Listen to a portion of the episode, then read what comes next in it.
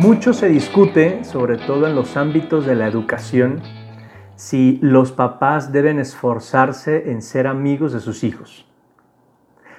Pero es curioso, en la vía contraria, que es la que nos toca hablar el día de hoy, tal vez de eso no se habla. Y hay un hecho concreto. Todo lo que hemos vivido con nuestros progenitores y los que aún viven con sus padres, cuando aplican las características de la amistad, la relación mejora sí o sí. Porque entre padres e hijos puede haber una verdadera amistad. Una amistad que, siendo real, evidentemente no es igual a la que tenemos con los amigos de nuestra edad y nuestras circunstancias. Lógico porque esos otros amigos que surgieron, pues de compañeros de la escuela, de la universidad, del trabajo, no van a ser nuestros papás, esos camaradas como los demás. Y es lógico. Pero sí que puede haber una amistad entre los hijos y los padres. Y de eso hablaremos el día de hoy. ¿Cómo puede crecer esa amistad? Como toda amistad con la dedicación generosa de un bien que hoy es escaso, el tiempo. Dedicar a los papás tiempo, pero de calidad. Un tiempo de real interés por sus cosas. Que nos interesen no solamente el hecho de que sean nuestros padres, sino que también nos interesen sus proyectos, sus sueños, sus historias, sus anécdotas, sus éxitos y sus fracasos. Porque a veces nos puede ganar el reclamo de derechos. Y entonces hablar de que mis papás tienen el deber de quererme porque soy su hijo. Tal vez no lo digas en voz alta, pero sí que lo llegas a pensar. Y yo también, porque lo tenemos como asumido. No imaginamos que sea de otra manera, ni modo que mis papás no me quieran. Pero, ¿y si se la pusiera más sencilla? Por ejemplo, intentar ser más simpático con ellos. Podría sucederme que mi trato sea a veces displicente, quejumbroso, negativo. ¿Y por qué no intentar mostrar la mejor cara? Dejar pasar las críticas, sobreponerme al mal humor ¿Por qué mis padres han de pagar los platos rotos del enojo que traigo por otra cosa? Al llegar a la casa, si vivo con ellos o al ir a visitarles, bien podría tener alguna buena noticia que decirles, o un chiste que contar, o simplemente platicarles de las vainas agradables que me han sucedido. Empezar el diálogo con una nota positiva es empezar siempre con el pie derecho. ¿Acaso no te han dicho alguna vez que andas en plan contreras? es que a todos nos sucede, ¿eh? Ese afán de ser distinto a mis papás me puede llevar a ir siempre como en sentido contrario, buscando en qué no estoy de acuerdo, incluso poniendo ejemplos exagerados con tal de demostrar que las cosas suceden distinto a como ellos lo plantean. Son ganas de fregar, de querer llevar la contra. Y si mejor me fijo en lo que sí estamos de acuerdo, ¿qué me cuesta darles la razón o decir que coincido con lo que ellos dicen? Todos tenemos experimentado ese sentimiento agradable cuando alguien te dice, sí, cierto, estoy de acuerdo contigo. Y son solo unas cuantas palabras que a cualquier ser humano alegran, también a mis padres. Por otro lado, puede sucederme que me canso de escuchar las mismas historias. Y, es que hay que ser realistas. Entre más canas le van saliendo a los viejos, más hablan del pasado. Pero eso es lo natural. Los niños y los adolescentes hablan del futuro. Los jóvenes del presente. Los mayores del pasado. Es que debo comprender en ese punto que mis papás se van volviendo gente experimentada, por no decirlo de manera peyorativa. Y es lógico que tengan muchos recuerdos. ¿Por qué me ha de molestar que los traigan a la memoria en mi presencia? Al contrario, es muy interesante conocer de dónde provienen esas tradiciones familiares o los personajes, los tíos, los abuelos, los compadres, que le dan color a la familia. Incluso podría yo tener la iniciativa y preguntar sobre asuntos que tal vez desconozco. Por ejemplo, ¿cómo fueron las circunstancias de mi nacimiento? ¿O cómo era la vida de novios? ¿O cómo se las arreglaron los primeros años de matrimonio? Recuerdos entrañables que probablemente me ayuden a entender cómo ha funcionado mi familia y de qué manera ha influido mi forma de ser. Hay por ahí una teoría que dice que la manera en que hemos nacido determina nuestra forma de ser futura. Una de las características de una verdadera amistad, como bien lo sabes, es que la amistad siempre es desinteresada. Lo único que me importa es el bien de mi amigo. Una verdadera amistad no se basa en si puedo obtener algo de mi amigo, si tiene dinero, si tiene influencia, si... Eso no es importante porque eso no es amistad, eso es interés. Si conseguimos una relación de amistad con los papás, es verdad que ellos llevan la delantera en este sentido. Bernardo Sosa lo dice claramente.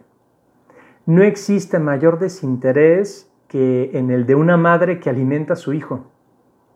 Porque sabiendo que éste necesita de todo su cuidado y que no hay posibilidad de que el hijo le pueda devolver el favor, lo hace porque es dentro de la familia donde literalmente el desinterés se mama, se aprende.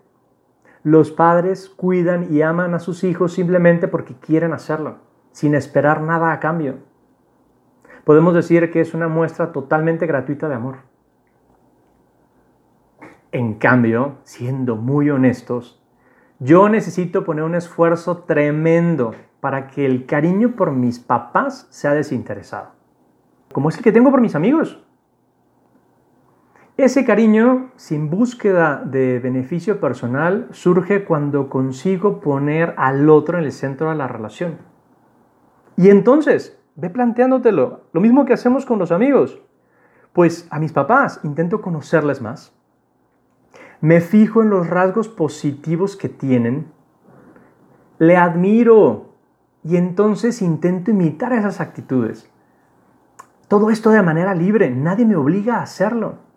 Quiero hacerlo porque descubro, no sé, por ejemplo, que mi papá tiene muy buen humor o que mi mamá tiene mucho espíritu de servicio o que uno casi nunca se queja de las cosas o que la otra es súper amiguera.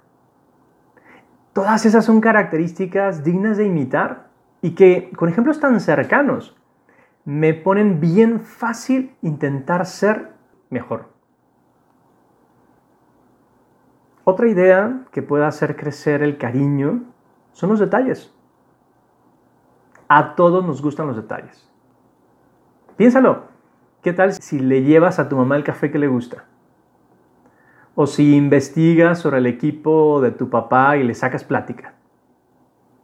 ¿O qué pasaría si te adelantas a hacer el favor que siempre te piden o, lo sorprendo arreglando el cuarto de los tiliches o el de las herramientas. A todos nos gustan los detalles de cariño. Y si son espontáneos, sin necesidad siquiera de sugerirlos, más aún, porque demuestran con hechos, sin necesidad de palabras, que le importas a alguien. Fíjate, cuando, cuando estaba pequeño, confiaba de manera natural en mis papás. Mis papás eran mis ídolos y todo lo que me pasaba se los contaba. En la adolescencia tal vez perdí esa costumbre de contarles lo que me sucedía, probablemente por miedo a defraudarles o a que no les gustara lo que les tuviera que decir. Con el paso del tiempo me podría haber sucedido que haya dejado de platicarles lo que es importante para mí la relación con mis papás ya es una relación de adultos. ¿A qué le temo? bien podría volver a intentar tener confianza en ellos y hablarle de lo que me parece importante. Porque hay que asegurarse de tener tiempo con cada uno de ellos. No solo tiempo con ellos en pareja, ¿eh? sino dedicarle a cada uno su momento. Es una buena forma de romper viejos hábitos y estilos de interacción. Además, eso sería una relación más íntima. Me daré cuenta que papá o mamá se abre más conmigo y también se abre de maneras distintas cuando el otro no está presente. Y entonces es bien fácil poner en práctica la regla de oro. Trato a mis papás en la forma en que quiero que ellos me traten a mí. Si quiero que me escuchen, entonces debo escuchar lo que ellos tengan que decir. Dar respeto gana respeto. Otra característica esencial entre los amigos es la lealtad. ¿Por qué me cuesta tanto trabajo vivirla con ellos? Por ejemplo, nunca hablar mal de mis padres, pero nunca hacerlo. Nadie tiene por qué saber las broncas que pueda haber en mi familia. Y además, decir los defectos de ellos en público es escupir para arriba. Le estoy tirando a mi propia familia. Me estoy haciendo daño a mí mismo cuando hablo mal de ellos. Lealtad, que te acordarás que tiene otro contenido, que es la corrección. Esa sí que cuesta trabajo y lo tengo clarísimo. Decirle a los papás en lo que están mal y en lo que pueden mejorar, sí es algo que, que implica un esfuerzo mucho mayor. Claro, sale natural si estoy molesto y les aviento a la cara sus verdades. Eso nos ha llegado a suceder y más cuando estábamos adolescentes. Pero corregir a mis papás por cariño, porque de verdad quiero que sean mejores, de buenas maneras, a solas, eso sí que tiene su dificultad, pero es una verdadera muestra de cariño. Y ellos, viendo que yo ya soy un adulto, será más fácil que lo entiendan. Es más, les dará gusto que vean que me importa en qué pueden mejorar ellos. Por eso te diría, si tienes muy buena relación con tus papás, vivir con ellos las características de la amistad hará que se fortalezca aún más el vínculo. Si en cambio tu caso no es precisamente ese, si hay muchos roces con tus papás, si has perdido esa confianza, si no es la mejor de las relaciones, te animo a hacer un nuevo intento. Tal vez te convenga repasar esas virtudes de la amistad y empezar de cero. Buscar puntos de coincidencia, ser más simpático con ellos, revisar en qué pensamos igual, dedicarles tiempo para conocerlos de verdad, encontrar esas muchas cosas buenas que tienen para intentar imitarles y serles leal. Ya verás cómo el cariño crece sí o sí.